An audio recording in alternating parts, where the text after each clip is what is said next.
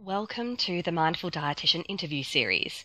I'm Fiona Sutherland, dietitian from Melbourne, Australia, and director of The Mindful Dietitian. Please join me as I interview dietitians from all over the world who are experts in health at every size, the non diet approach, and mindfulness based practice. These are a collection of interviews by a dietitian for dietitians and nutritionists so that we can build a strong community of wonderful professionals who share an inclusive vision of well-being for everybody in everybody. Thanks so much for joining me.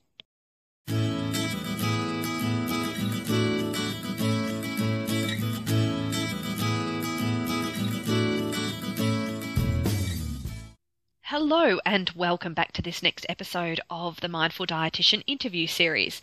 Well, today you're in for a fierce and feisty ride as I speak with Isabel Foxen Duke, who many of you will be familiar with as the creator of her program Stop Fighting Food. It's really fantastic and it's free. I mean, who doesn't love free, right? Video training program for women who want to quote unquote stop feeling crazy around food. As Isabel shares here, she has a lived experience of emotional eating, binge eating, and chronic weight cycling. And through her, her own experiences and also working alongside many, many, many, probably I'd say hundreds, if not thousands, of other people over the years. She's really developed a new paradigm of thought which is aligned with health at every size and intuitive eating principles. Uh, for those of you who are professionals, you can find out lots more about her at isabelfoxenduke.com and uh, she offers training uh, and coaching programs for both um, professionals and for the general public. So check out her free training series and her guide, which is really gorgeous. It's called How to Not Eat Cake Really Fast, Standing Up when no one's looking. So she offers heaps of free stuff, which gives you an insight into the way that she explains the concepts around her teaching style. I really like it. If you are up for a no holds barred, just uh, straight up, you know, take it as you see her type of person, then Isabel's really for you. Uh, and it was such a pleasure to chat with her about everything from weight stigma, the problems with our weight bias training programs, from um, our definitions of recovery, and how all of these things really get in the way of understanding people's personal lived experience. So I hope you really enjoy this chat with Isabel Foxen Duke. Check her out and uh, really look forward to seeing you over on the Mindful Dietitian Facebook group. Um, where we have again lots of fierce and feisty discussions. Love it in that group. Um, or check out our website, which is www.themindfuldietitian.com.au, where you'll find a mountain of resources, um, reading, uh, training programs, online events, etc., etc. So look forward to seeing all you mindful dietitians somewhere online or in person very soon. Enjoy. And a big good morning to Isabel Foxen Duke. It's so awesome to have you on today, Isabel. I'm just, just, um, uh, yeah, pretty super excited to chat with you. Oh my gosh, I'm so excited to be here, Fiona. This is such a treat. Thank you for having me. Oh, you're so welcome. Like it's it's it's kind of magic when we're able to connect at quite early here Australian time, and then you're in San Francisco, and yes. I'm I'm assuming it's afternoon time, is it? Yeah, it's about 3 p.m. So yeah, and afternoon. Yeah, we're like, you're like a whole day ahead of me. It's like the future there. I know. Yeah. we're, we're, really special like that. We um we have these this magic fortune telling uh, talent over here. So if you want to know what your evening's going to look like, then all you have to do is call an Australian or a New Zealander, and we'll be able to tell you how that. Perfect. Good yeah. To, yeah, good to keep that in mind. So yeah, but thanks for having me. I'm, I'm super excited to chat with you as always. Yeah, it's great. Um, so Isabel, tell tell us a little bit about um, about how you uh, you know about the the route that you took to get where you are today i mean there'll, there'll, be lots of people listening that are really really familiar with your work but maybe some are not so much so if you want to just if you don't mind just giving us a quick rundown yeah, so for those who are familiar, this will sound familiar. Um, and for those who are brand new, I always I always start my interviews saying that you know my story started with when I was put on a diet when I was three years old, right? So I don't actually even have conscious memories of not being on a diet. I was put on a diet at such a young age by my pediatrician. It was the recommendation of my pediatrician to my parents um, that they tried to weight control me, right? Mm-hmm. Um, I was high on the baby BMI scale. You know, of course, this pediatrician, this medical authority, you know, she's in the 98th percentile for weight or, or whatever the case may be. It was somewhere in the 90th percentile for weight for her, for her age or for her height. Um, you know, telling my parents, you, you got to do something about this. You got to, you know, you got to make sure you better watch your weight, better make sure, you know, fat baby, no good, oh you know, God. and, um, of course, you know, I think, you know, my parents, uh, you know, were uh, particularly i think my mother who was you know really tasked with being in charge of my food as a child um, you know of course i'm sure she was like oh the doctor is telling mm. us my or my baby's too fat you know, mm. you know mm. Got to do something about this and i think you know i feel terrible for my mother in retrospect for all of the um, of course this led into so much yo-yo dieting and disordered eating into my teen years and adulthoods and so on um, and i spent so much time being resentful of my mother of course uh, only to sort of really look back now and think, oh my God, my poor mother was being told by this medical authority who everyone mm. thought was, you know, oh, you know, medical authority saying the right thing. It must mm. be true, you know, must Absolutely. put child on diet. Mm-hmm. Um, so I actually feel really terrible for my mother that she was she was put in that position where she was given that information, um, you know, and, and that was uh, anyway uh, how my story started right so i have no conscious memories of not having dieted um, i have no conscious memories of not feeling completely out of control around food right mm-hmm. like feeling like food was this like toy that i couldn't play with and that i just wanted to play with it all day long and you know yeah. actively try to control myself I would just never stop eating. Um, and I felt, uh, you know, I remember doing things like, you know, sneaking food out of the kitchen at a very young age, all of these sort of typical uh, kind of binge eating behaviors as a child. And of course, into adulthood, you know, these behaviors continued as I sort of effectively yo yo dieted from this very, very young age. It didn't occur to me that there was another way to eat or another way for me to be. I just thought that that's the way I was. I just thought that I was really broken around food, that, you know, mm. My internal um, ability to quote regulate food on my own right like my my natural uh, ability to you know know when to stop and start was just broken i didn't have it i needed to take direction from someone or something outside of myself i was constantly reading diet books you know very obsessed with food i of course wanted to be a nutritionist i mean as so many young eating disorder mm, girls mm-hmm so many young eating disorder yeah. girls' dream is to be a nutritionist. You know, well, of so, course. I mean, you've accumulated all this knowledge. You want to put it to some use, don't you? Right, right. I was like, I was like, I'm obsessed with this. I might as well make this my career. People say, "What do you want to be when you grow up?" And they say, "You know, what are your interests?" I'm like, "Well, my interest is food and nutrition." Oh, so God, yeah. I guess that's what I'm going to be when I grow up. Mm-hmm. Um, so yeah, so I ended up, uh, you know, in treatment uh, for binge eating disorder by the time I was 18. You know, you can imagine the things that sort of led up to that lots of yo yo dieting, lots of various different kinds of disordered eating behaviors, um, many of which were undiagnosed and unnoticed for mm-hmm. a very, very long time while they were going on because I wasn't thin. Um, I was normal weight or quote overweight um, most of my teen years. Uh, so I was never diagnosed as such. You know, like doctors would look at me and be, oh, why don't you just try this to try, you know, to get your weight under control? Why don't you just try that to try and get your weight under control? You know, I was just given mm-hmm. more and more diet tips. Meanwhile, I'm like, I've read everything, guys. Mm-hmm. I know mm-hmm. everything. Um, mm. but I was it's so never... problematic. That's so problematic, you know. And, and what it does is it we we know how important timely eating disorder treatment is. You know, timeliness right. is everything.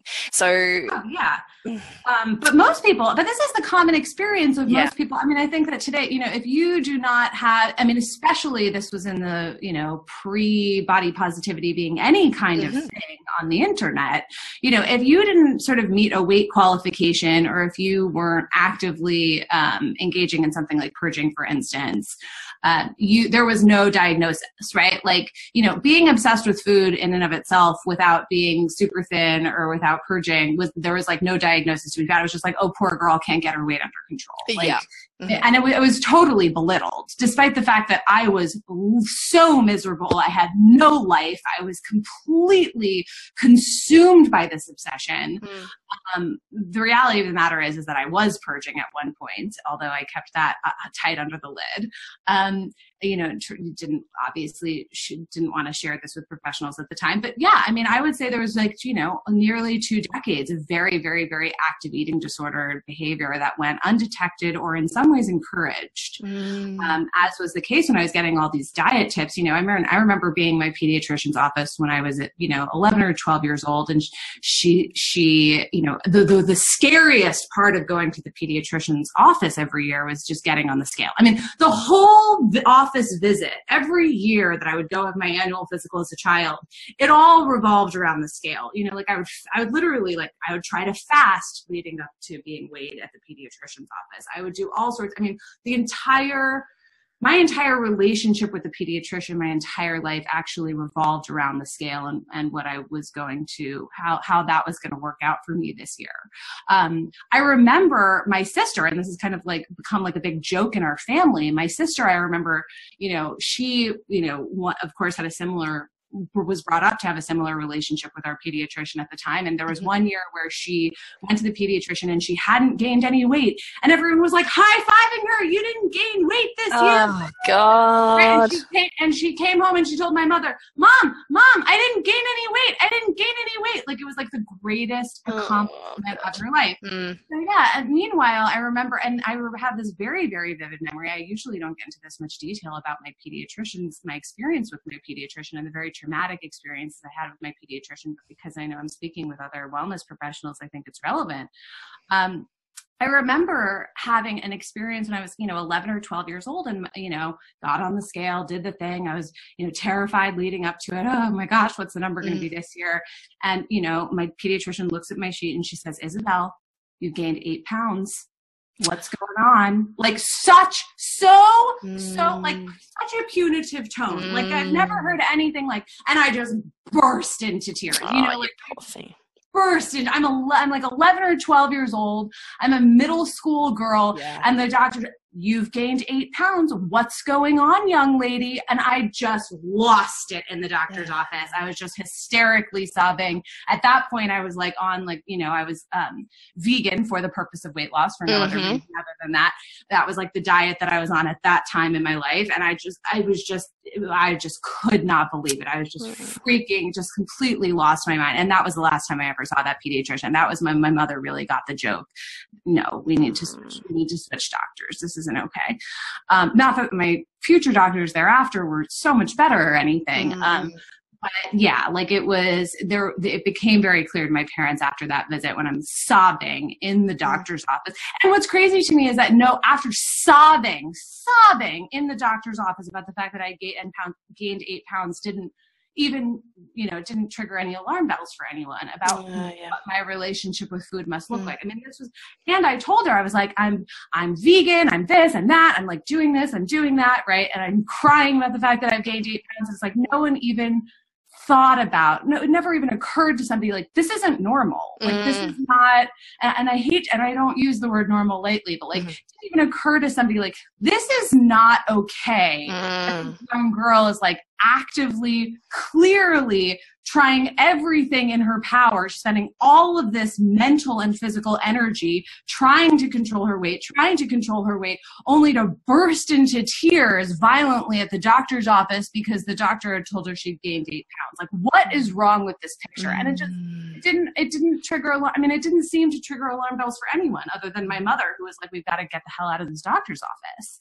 Yeah. Um, so anyway so yeah but so you know this is my relationship with food uh, you know for my whole life until i ended up in, in rehab for binge eating disorder only reason I ended up in rehab for binge eating disorder is because I was using drugs at the time and I got kicked out of school. Oh, okay. Yeah. I, I was, was, using... was going to ask how, how you kind of got yourself into treatment because I'm like, oh, this, yeah. Tra- this trajectory is looking like you're kind of um, flying, oh, yeah. under, flying under the radar for a long time. Oh, yeah. Oh, I was flying so under the radar. I mean, I would still be struggling, I think. I would, st- I, I don't think I ever would have received any treatment whatsoever um, unclear if I would have discovered, discovered health at every size, intuitive eating, all of these things. I definitely would not have gotten into treatment if I had not gotten to the point where I was so desperate to lose weight that I was like, screw it, I'm just turning to cocaine. I mean, that's where I was at. Like by the time I got into college, I was so desperate. I was like, I don't care.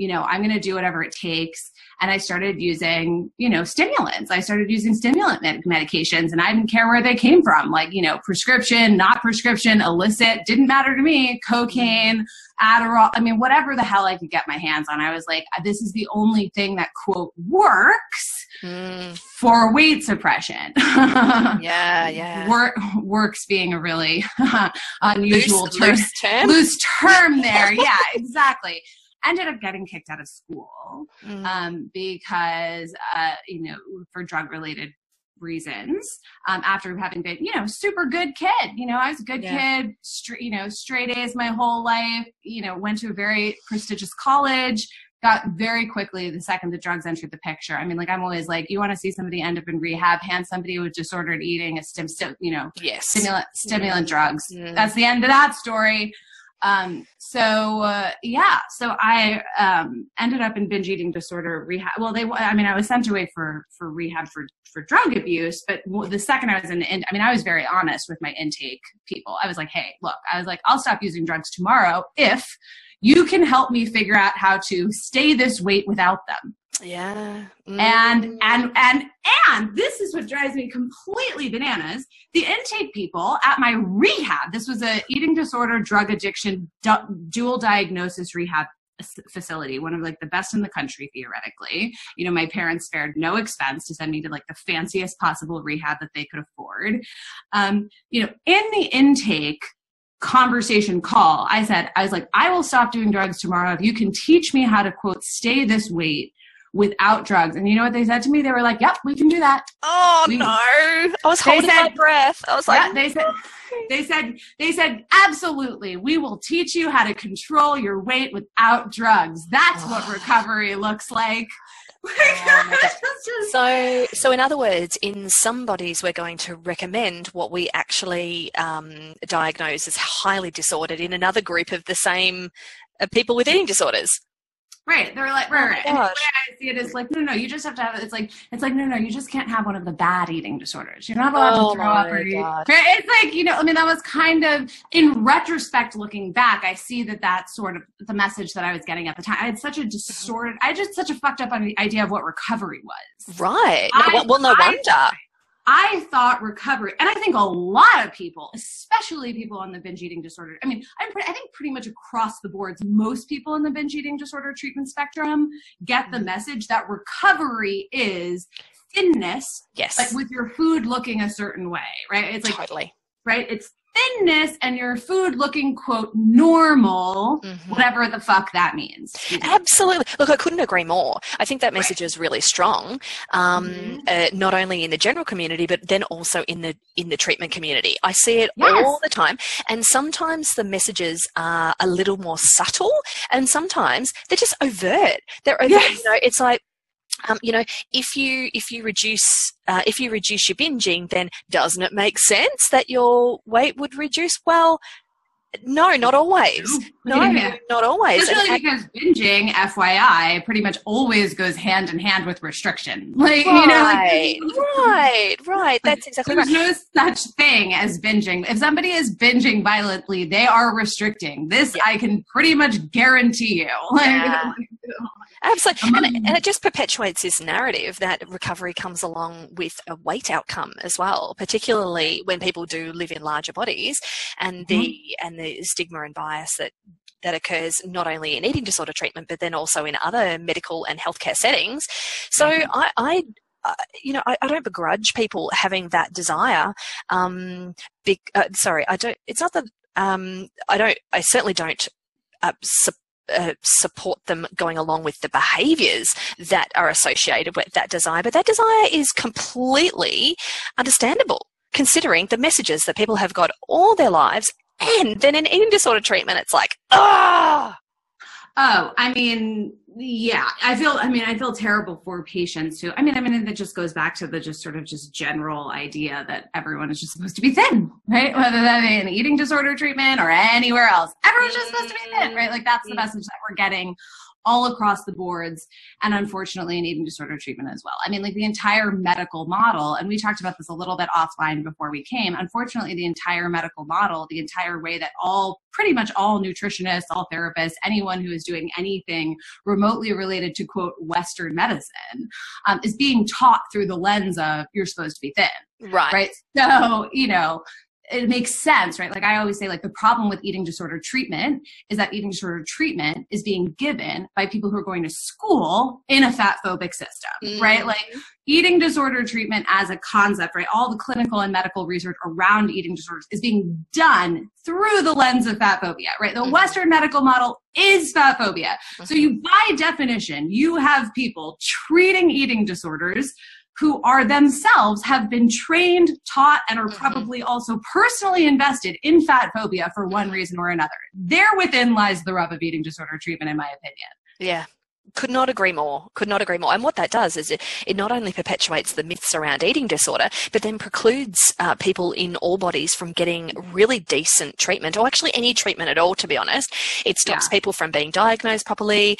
Um, and overall, it, it um, shuts down quality of life for everybody whoever struggles with eating. So it, it means that eating disorder treatment belongs um, in the domain of people in certain bodies.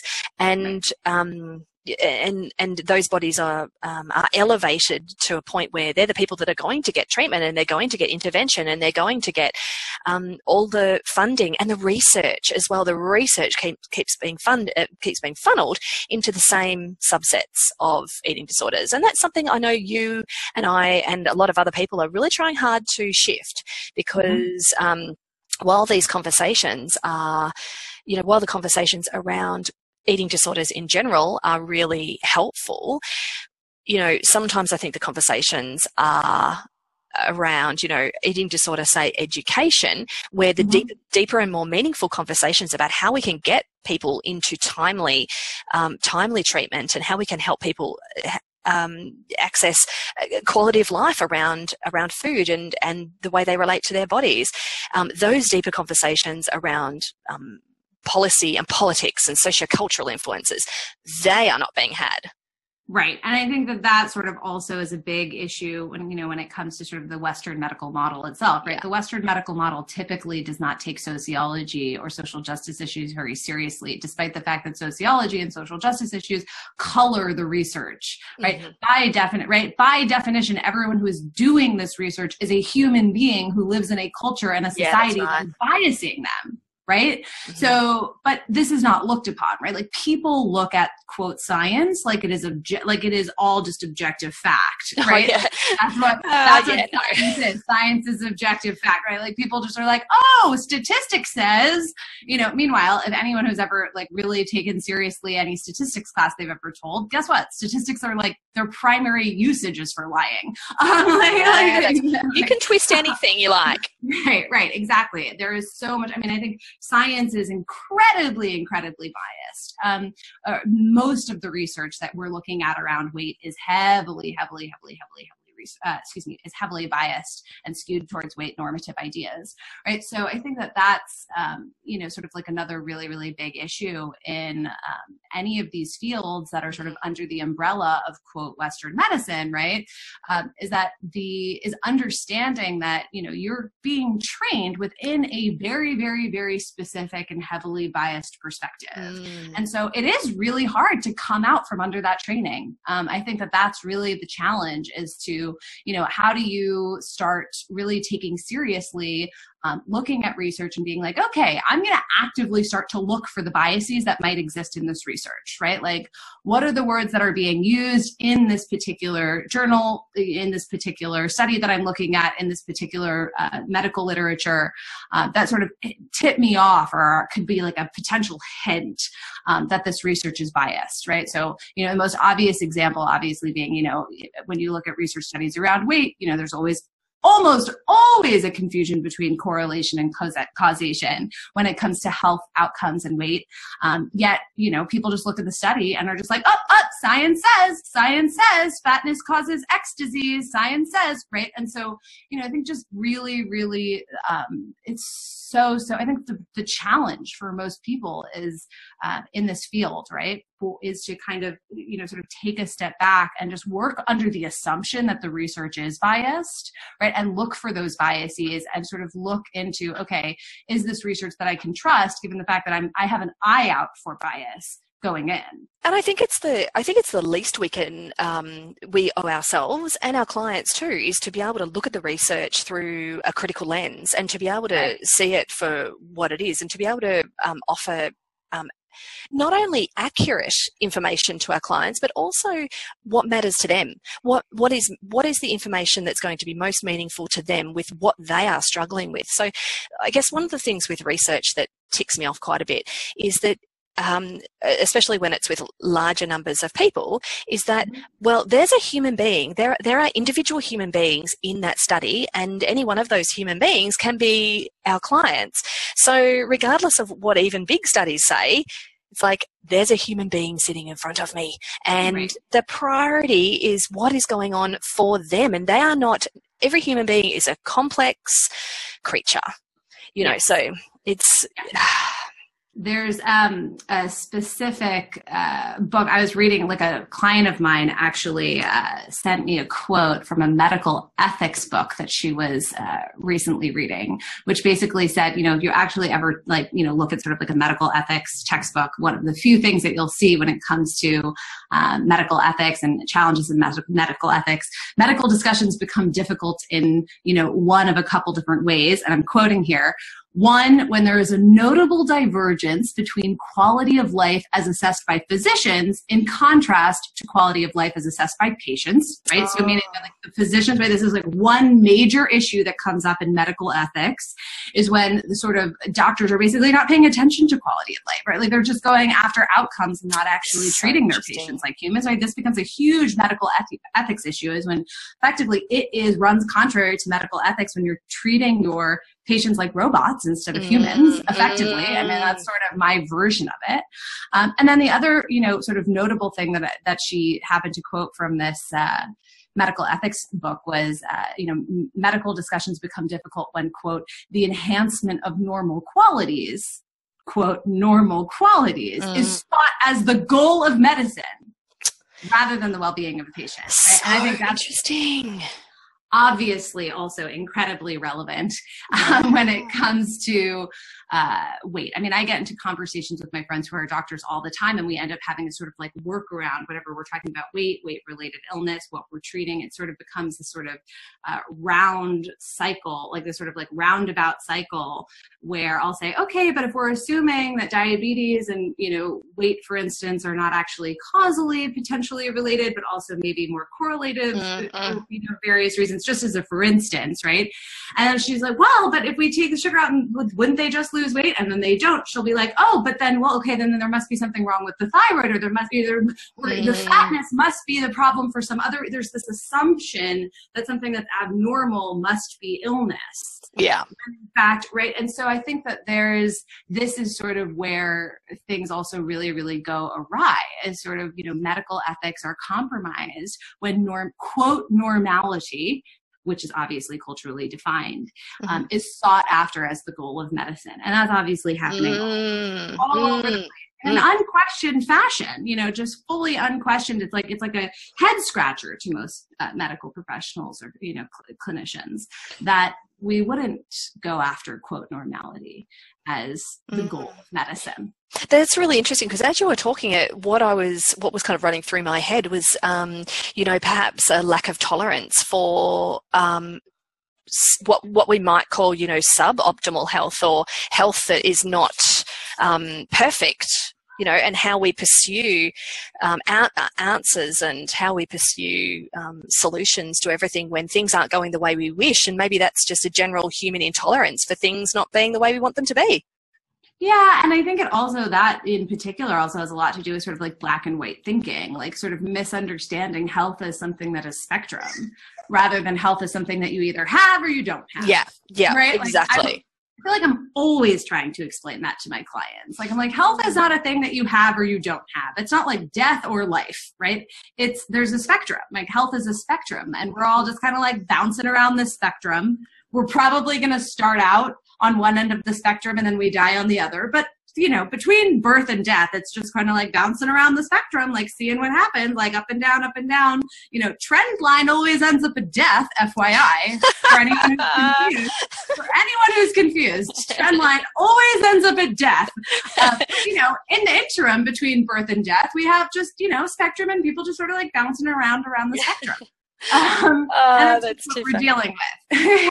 yeah, that's so. Yeah, we're, we're, yeah we're not real good at um, yeah we're not real good at um, tolerating the bouncing around in the spectrum, are we? Which I mean brings us to um, people's um, uh, ideas around um, diet mentality you know and and the the dichotomous ideas around around uh, food and eating and bodies and that somehow we can we can uh, prolong life and we can prevent death through mm. eating in certain ways right? Mm. Mm-hmm. so, which I think is one of the elixirs that is sold from wellness professionals. It's like if yeah. you do things in this way, then you can prevent the very thing that's going to be freaking inevitable type thing. Right, right, right, right. It's so it's such a load. Yeah, yeah, absolutely. Yeah, um, yeah, and I think that also you know it kind of also goes back to the you know just circles right back to the quality of life conversation, right? I mean, like yeah. sometimes I'm like I would rather be able to eat what I want and die at than eat perfectly and die at 75. Like, oh my God. You know what I mean? Like, mm-hmm. easy, Absolutely. Easy answer. And you know what? The reality of the situation is we don't even have evidence that if I were to eat, quote, perfectly, whatever that meant, I would even live five years longer. Like, yeah, we don't actually even have that evidence. But even if it did exist, I would still choose to take the five years off my life if it meant that I could actually live my best quality of life right now. Like, easy answer. Absolutely. Right? I'm going to Disney World. I'm eating the hot dogs. I'm having the donuts. I'm going to mm-hmm. the beach, doing whatever the hell I want. Right. Right. Yeah. Because that exactly. is life. That's life. You know, if that's if those are the choices that you want to make, whatever whatever leads to a full and meaningful life for you, given mm-hmm. um, whatever limitations come your way, then that is your prerogative.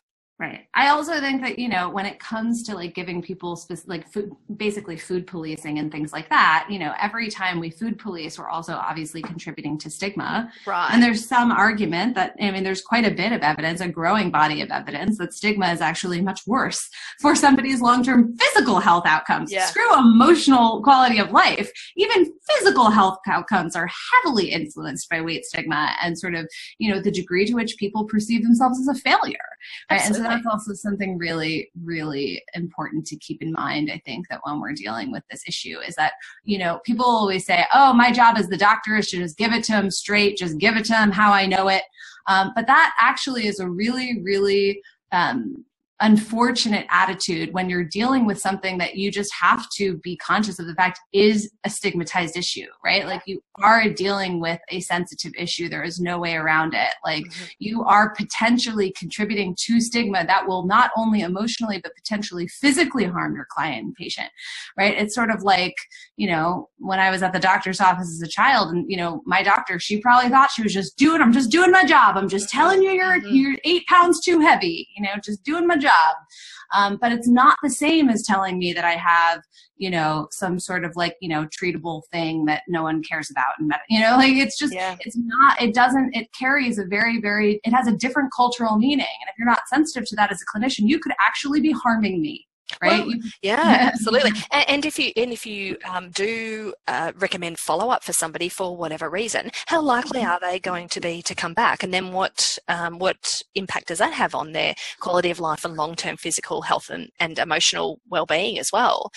Mm-hmm. um, you know if somebody if you want somebody to um, to return for their medical appointments and you want somebody to take their medication as it's right. meant as as it's meant to be prescribed, mm. then you better treat them well, basically. Yeah, yeah, yeah, yeah, exactly. I mean, I feel like there's a lot. I am sure you've also mentioned this on other episodes, right? Like, there's huge body of evidence to suggest that one of the reasons why the you know correlation of quote early death with fatness is literally is is like in many ways can be fully explained by the fact that fat people don't want to go to the doctor because they don't yeah. want to be oppressed and stigmatized by their doctors. You know, like mm. it's just um yeah, it's heartbreaking mm. that somebody mm. would, you know, I mean, like I, I, as a child, I remember, remember that very well, right? Like just, I just didn't want to get on, I just didn't want to go. I didn't want to get on the scale. I didn't want to be fat shamed. Mm. And it's really interesting. There's, there's some, um, there's been some recent uh, uh, programs, I guess, or, or pieces of research here in Australia where they've wanted to weigh kids long term, where they've wanted to do longitudinal studies of, of children long term. Um, and in uh, in New South Wales, which is not the state I live, but they've wanted to any any time a child goes to the doctor for any reason that they would be weighed. And there's been a massive uproar here because it's like um, not only does that start a possible um, uh, uh, bad relationship with medical with uh, you know um, going to the Just doctors doctor, in yeah, doctors in general. Um, But also, if that's the expectation, is when I go to the doctor, I will be weighed, and it, it starts that kind of monitoring. That, that that policing of the self and that policing of, of the body, um, that it, it, until we can until we have a way where we can monitor somebody's health and well-being whether that includes weight or not in a completely neutral compassionate way mm-hmm. then i don't i don't understand why we do it it is possible to do it in a neutral way but doing it in a neutral way does not guarantee that the person on the other end of the experience, so the person being weighed, is going to interpret that as neutral. You can be, I, would say to dietitians all the time, you can be as nice as pie about mm-hmm. weighing somebody. You can be the nicest person in the whole freaking world. But mm-hmm. if the person who you are weighing has had a distressing or traumatic experience with being weighed previously, right. hello, you are right. reacting that. Right, exactly. It goes back to the fact that like it just like your behaviors around this or your feelings about this are irrelevant when you're dealing right. with something that is inherently stigmatized and inherently biased, right? Mm-hmm. Like there's like inherent bias around the issue. You don't it's not just about how you behave, you know, it's it's also about what the meaning of weight may be to your patients, which exactly. unfortunately in this culture and this um, climate uh, is probably going to be very negative. Yeah, yeah, definitely. Absolutely.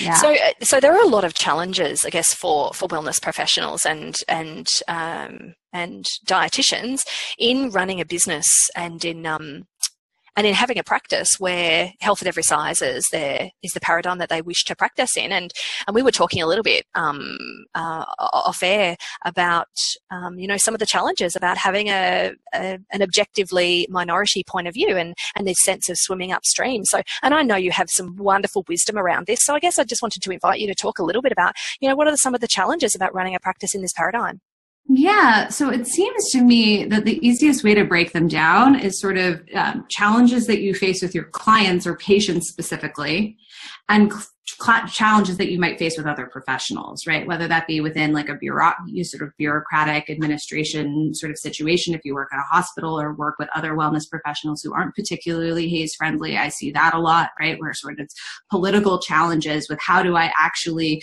give my clients and patients the treatment that I believe they need and deserve when I'm working within a system and within a uh, broader framework of uh, health professionals who are not offering that level of care. So that's sort of one challenge, is sort of the political bureau- bureaucratic challenge of working in an industry where most other professionals are not on your same page. That's sort of number one, right? And then also obviously working with clients themselves, right? I mean, there's a lot of challenges with working with clients and patients themselves by virtue of the fact that most of your clients and patients, depending on where they come from, but if you just assume you're taking a random slice of the population, most of them are going to assume that they are coming to you for the purpose of weight loss or for the purpose of weight control, or that weight control is an ultimate goal for them in their eating behaviors or health practices or whatnot, right? And so, you know, I kind of think of the challenges as sort of being able to, you know, from a professional perspective, I think of the challenges sort of kind of falling into one or both of those umbrellas. It's like my challenges with other professionals in the space what you know which can vary depending on your particular position but those are absolutely going to come up and then also challenges with the clients and patients themselves who also typically are going to assume um, unless mm-hmm. you know unless you are amazing at marketing yourself really and like kind of weed out people who don't want that kind of care um, mm-hmm. you know are uh, the clients and patients themselves are also probably going to assume that you know thin is good and fat is bad right? And sort of buy into the weight neutral paradigm.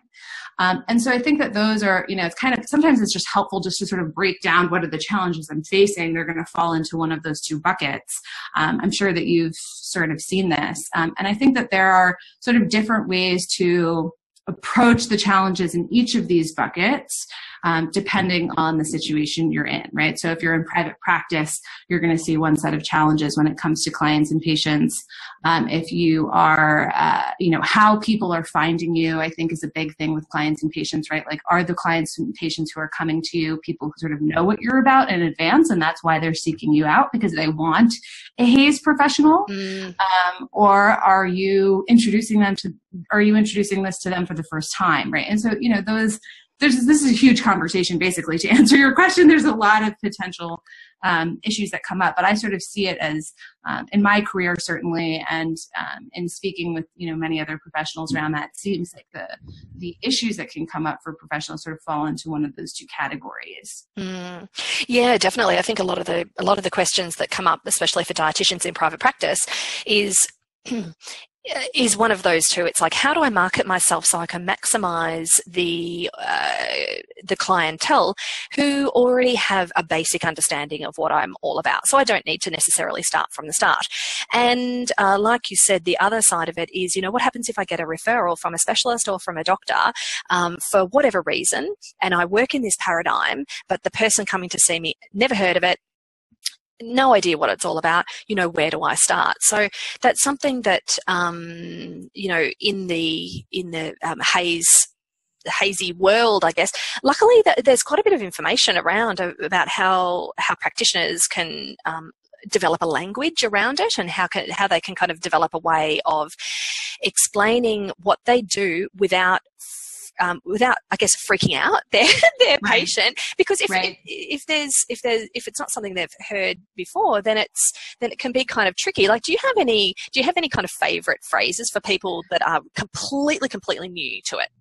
Um, well, so for for professionals who are speaking to that population, yeah. I'll just say that like something to keep in mind or a question to ask yourself that I ask myself frequently, right, is how do I meet this person where they are without compromising my integrity, without compromising or saying any harmful things, right? Like I've heard so many people say like, "Oh yeah, sure, I'm going to help them effectively try to lose weight because, you know, they're just not ready to hear it the other way and I'm meeting them where they are." That's not where meeting someone where they are is, right? Like that in my opinion, that's not an effective use of the phrase meeting someone where they are. Sure. The, the question, you know, how do I meet someone where they are has to be sort of buffered with, you know, I'm meeting someone where they are whilst effectively, t- you know, meeting them where they are and trying to sort of take them to the next level of understanding that sort of makes sense in the logical um, is sort of in a, a, logical steps towards weight and body and like health neutrality um, without in any point compromising or saying anything that I wouldn't want to say publicly to 100,000 HAES professionals. Mm, you know what I'm saying? Yeah, like, totally.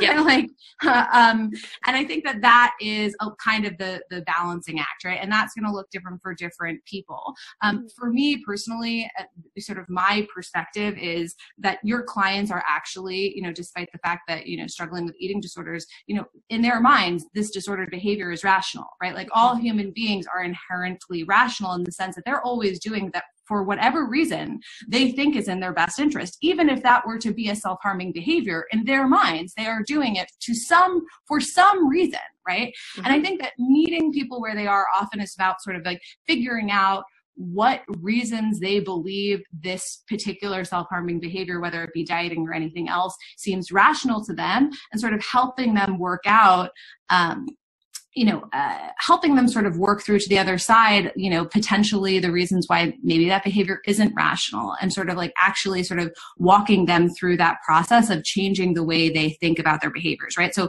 just to give you an example, I'm going to take this out of the theoretical and into the practical a little bit. Um, when I was in treatment, you know, basically I was told something to the effect of don't exercise more than three times a week because, you know, you're in recovery and that's just the way it is, right? You could just relapse. You could just be an eating, you know, it's just eating disorder, um, you know, trigger. Just don't exercise more than three times a week or, or whatever the situation was. It was sort of like a just do this mentality without any explanation to, for, to me as to what the actual theory was or why that was legitimately in my best interest as a person who, for whatever reason, thought that it made sense to work out every single day, right? Yeah. Like, mm-hmm, mm-hmm.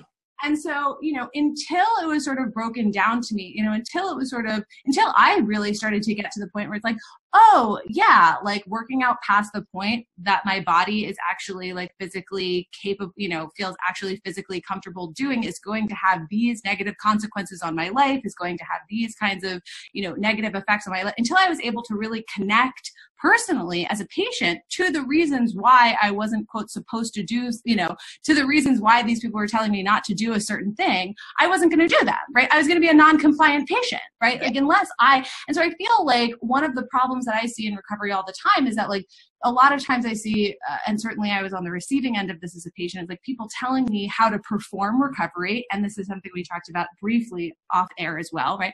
People were sort of telling me how to perform recovery, but I didn't really understand really the underlying theory behind how this was affecting me personally and really understanding why it was so important for me to really change my relationship with exercise and how the way I was currently working out and the way I was currently thinking about working out was really having a negative impact on my life that I deemed important or that I deemed painful as a patient, right? And so mm. I think that that was sort of um, just to like give an example of what it means to sort of meet somebody where they are, you know, is like sort of really getting into with patients um, where they are uh, sort of helping people really understand the pain that is being caused to them by mm. specific kinds of behaviors or specific kinds of thought patterns, sort of help them get to the point where they can, they actually get to the point where they're like, I don't want to do that anymore. I mm. see how this is harmful. I really can see and understand how this is harmful to me rather than just teaching somebody how to perform recovery without mm. helping them understand the theory behind it. Right. Mm-hmm. So that's just an example. I don't know if you, um, kind of like relate to that or see that. But, mm. but, oh, yeah. Yeah, absolutely. And we, we were talking a little bit uh, before off air about um, quote unquote performing. And I think that um, just when, when you said that before, I was like, oh my God, that's the word. Yes, that's the mm-hmm. word. Because right. um, it's not only, not only can we as, as wellness professionals, um, uh, you know, um, co- collude with the idea of performing um, eating disorder recovery or, or, or diet recovery or body hatred recovery, um, mm-hmm. but that we can also do this ourselves, can't we? In our professional lives, is we can kind of perform the act of a HAES professional or, or body positive professional or something, and yes. kind of not really understand what right. lies underneath. So, do you mind talking a little right. bit about that? Because I see that quite a bit. yeah, I mean, another example, another like obvious example that always comes up, like just like just on the patient level, is something like you know, like don't get on the scale. Like I think that a lot of mm-hmm. people tell their clients like don't get on the scale, but they're not actually getting into a conversation about like really why the scale is like actually legitimately harming their lives. And the patient's not connected with the scale as being harmful. They think of the scale as this other thing that they're not supposed to do but they really want to do it for you know and like you know all of these types of things. So it's again it's sort of i see a lot of this in recovery uh, treatment both the way that clinicians are describing these things to patients, but also the clinicians themselves, right? Is like, I, recovery looks like X. And so I'm going to try to do recovery and I'm going to tell people, you know, to do recovery X way. And I'm going to tell my clients or tell my patients to do recovery X ways. Like, do the things, don't get on the scale, work out three times a week only, you know, whatever the things are that they're sort of, um, uh, what they believe recovery effectively looks like. And of course, the reality of the situation is that recovery is not a thing that looks any particular way necessarily, right? Recovery, actual real recovery is a, is a, is a new understanding of food and body is a new totally new relationship with food and body it's very it's much deeper it has to do with like a complete shift in perception right and if that perception shift in perception isn't happening i would make the argument it actually you know doesn't really i mean it matters what people are doing obviously physically assuming that they're you know not endangering their bodies right? But i think to some extent right like if you're not getting to the core of the perception shift and not really deeply understanding the theory of why we say the things that we say in the body positive movement why we do the things that we do in the body positive movement like if you're we're not sort of getting deeper into the theory um, and we're just sort of performing the lines saying the lines you know performing the do's and don'ts of recovery, um, we're not actually really healing anything. And I think that there's a lot of situations in which people say um, kind of negative or harmful. Uh, I sort of accidentally negative or harmful things yeah. to their clients because they clearly don't under they don't clearly don't actually understand the theory. They're just doing the they're just attempting to do the performance. And attempting to do the performance usually doesn't um, get it, usually doesn't get you all the way there. There's a lot of room for error if you're just trying to kind of follow a script rather than like really having a deep understanding of the theory itself and really having a perception perception shift within yourself as a clinician. Mm-hmm. So, and w- I think one of the other reasons this is challenging is because most clinicians are just are a lot of them right are sort of trained in this like science, science, research, research, fact, fact, fact sort of way of operating and way of thinking, right? They like spew out research and they're not necessarily critically, not all the time, right? Are not always necessarily trained to sort of critically analyze the theory behind it, not necessarily crit- sort of um, applying things like, you know, critiquing with a social justice lens what they're reading, these kinds of things. And if that's not happening, right? If that sort of theoretical understanding and shift in theoretical understanding isn't happening, it's so easy to say accidentally fat phobic things, accidentally mm. diet mentality things to your clients because you know you can't memorize the answer to, to you know there there's no in, in a lot of situations there won't be a perfect answer to that question if you're going by a script. You really do have to sort of understand the theory in a deeper way which means using a part of your brain that may not have been tested in in university right or in a nutrition class. Um, so does that kind of answer your question? Yeah, absolutely. Yeah, it, it's it's interesting because um, you know obviously you and I both um, being heavily involved in this in this space and seeing how other fellow health professionals um, are expressing um, the way that they work, and it's interesting how sometimes um, when we're when we're when we don't look beyond what seems obvious in terms of maybe behaviors um, that we actually can accident, as you say, accidentally collude with uh, the themes of diet mentality. I'll give you an example. So the idea that recovery, as you said, quote unquote recovery is a place. Right. Or that um, wellness is right, or it's a place. And I think that what sometimes professionals can do is we can, because we don't understand the deeper stuff, we can collude with the idea with clients and patients that we are aiming for a place, which uh, for me feels like diet mentality. you know, yes. it's like this uh, achievement, yeah. or, you know. Well, and the reason, I mean, if you think about it, if we did not have the weight normative paradigm, right, if we weren't working within this you know sort of grander weight normative paradigm it's really questionable as to whether or not we would think of health as a binary or not or if we would think of recovery as a binary right i mean i think that oftentimes that really stems from the same idea of like okay today i'm x weight and to, and six months from now i'm trying trying to be y weight right? I mean mm. that is a very that's sort of how dieting theoretically works. It's like i'm here and i want to be there right? And that's where this sort of idea like you know weight being a place that i'm at today and then I can be in a different place tomorrow, right? Is sort of, um, that's, you know, kind of diet mentality sort of stems from that idea. It sort of stems from, you know, I often say, like, you know, if somebody says to me, what's diet mentality? I'm like, okay, well, let's start with how would you act and behave if there was no such thing as thin, as thin or fat, right? If there were no such thing as thin or fat, like how would you think about food? How would you behave around this? What would your perceptions of health be? All of these things.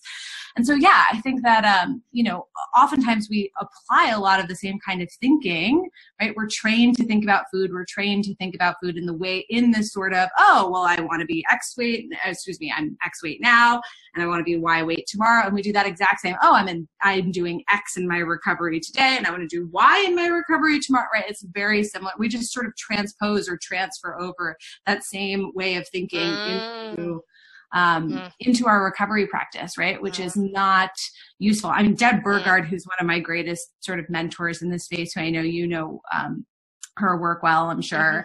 Yeah. You know, she always says, you know, I'm, I'm, she said to me recently on an interview that I did for one of my programs, she said, I'm really not comfortable with the word goals at all. Mm-hmm. Um, when, you know, she's like, I'm, she said, she, I think to use her direct quote, she said, I'm not sure I'm comfortable with the word goals at all when it comes mm-hmm. to recovery speak.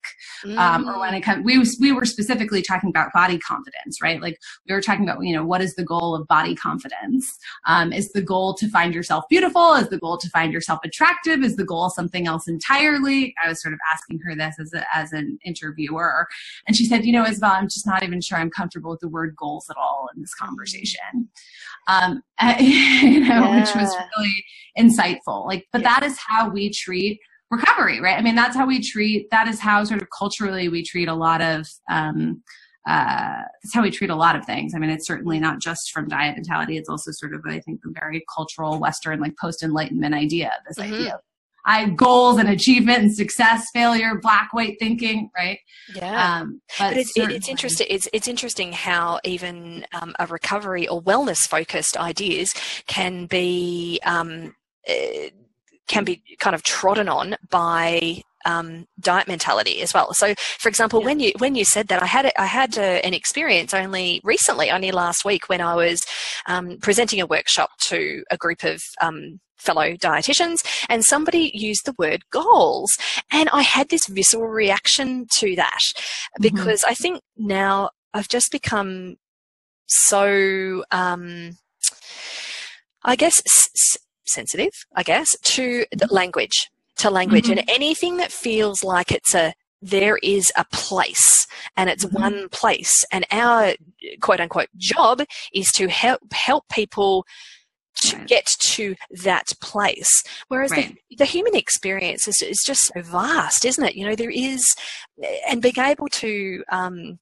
to sink into the idea of accepting that maybe there is no one place holy mm-hmm. shitballs that's mm-hmm. scary like that mm-hmm. is that's quite scary if, if if somebody if you were to enter into that conversation of maybe there is no one place. I mean it sounds so mm-hmm. um well it feels very out of control right, right exactly. that's you know that sort of goes to the core of what people are really really terrified of in life but certainly in the context of food. Right um, right. quote, being out of control right? Is getting like oh my you know i mean you know of course like eating disorders just like often sort of said oh it's a it's a disease of control right? Like that's sort of like the big quote. Yeah. um but yeah i think that it is you know i think oftentimes what we're really trying to do is sort of like helping you know what recovery in many ways is about in my opinion sort of getting comfortable with the yes. lack of control, right? Like yeah. getting comfortable with getting comfortable with the gray, getting comfortable yeah. with uh, with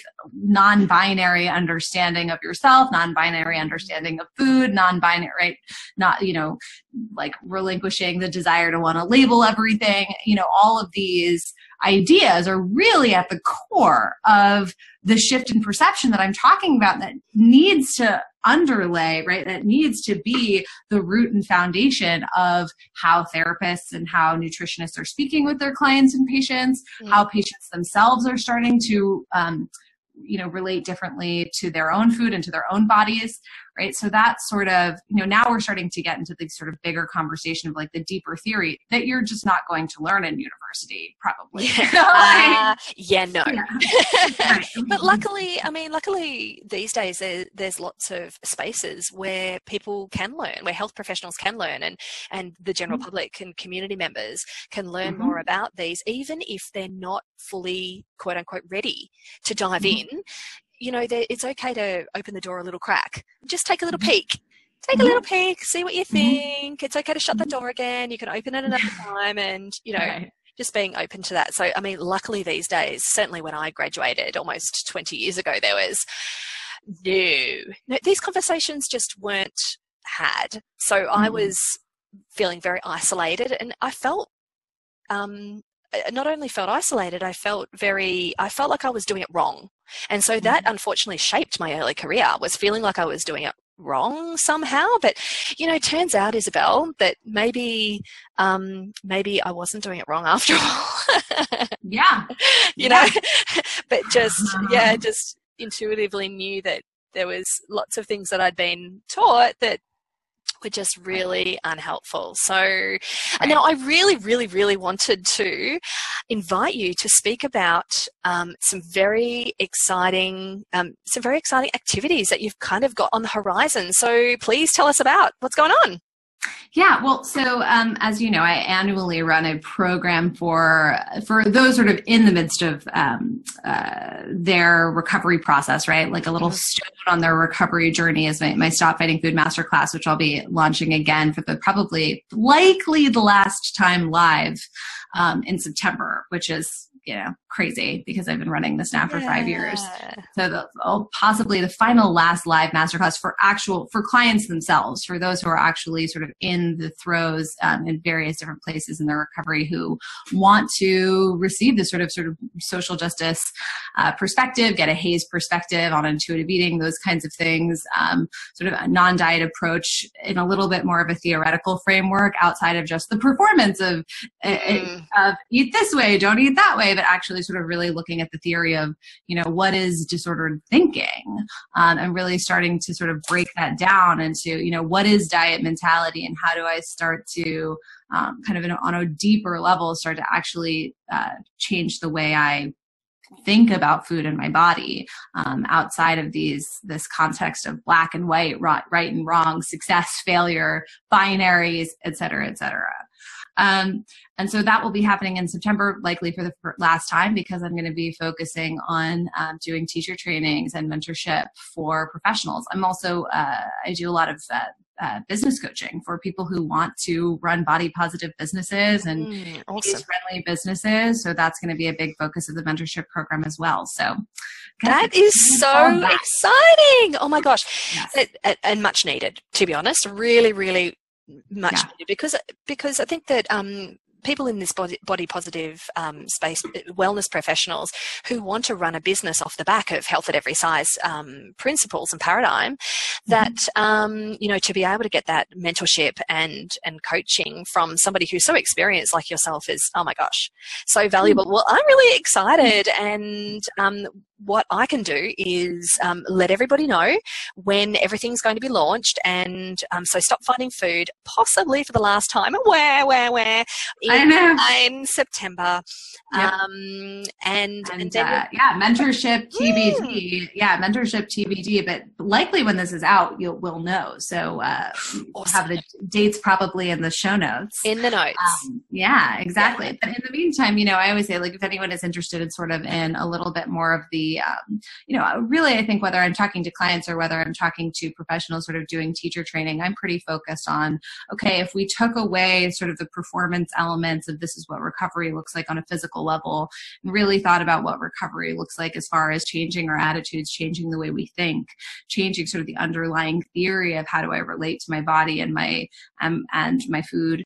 Um, then definitely sign up for my email list because that's sort of where I'm sharing these opinions, sharing. I do a lot of critique around intuitive eating as it comes to this, right? I think one of the, you've probably heard me say one of my biggest um, sort of challenges around so many intuitive eating professionals is that, the, you know, they teach what I consider to be the intuitive eating or the hunger and fullness diet. Diet, right? yes. Right? yes. Where it's all about, when you're hungry, stop when you're, it's all about performance rather than about an actual mental shift, an actual change of consciousness that has to occur to really um, have a radical shift in your relationship with food. So, if anyone's interested in that particular topic, definitely uh, sign up for my email list. You'll get quite a bit of information about that.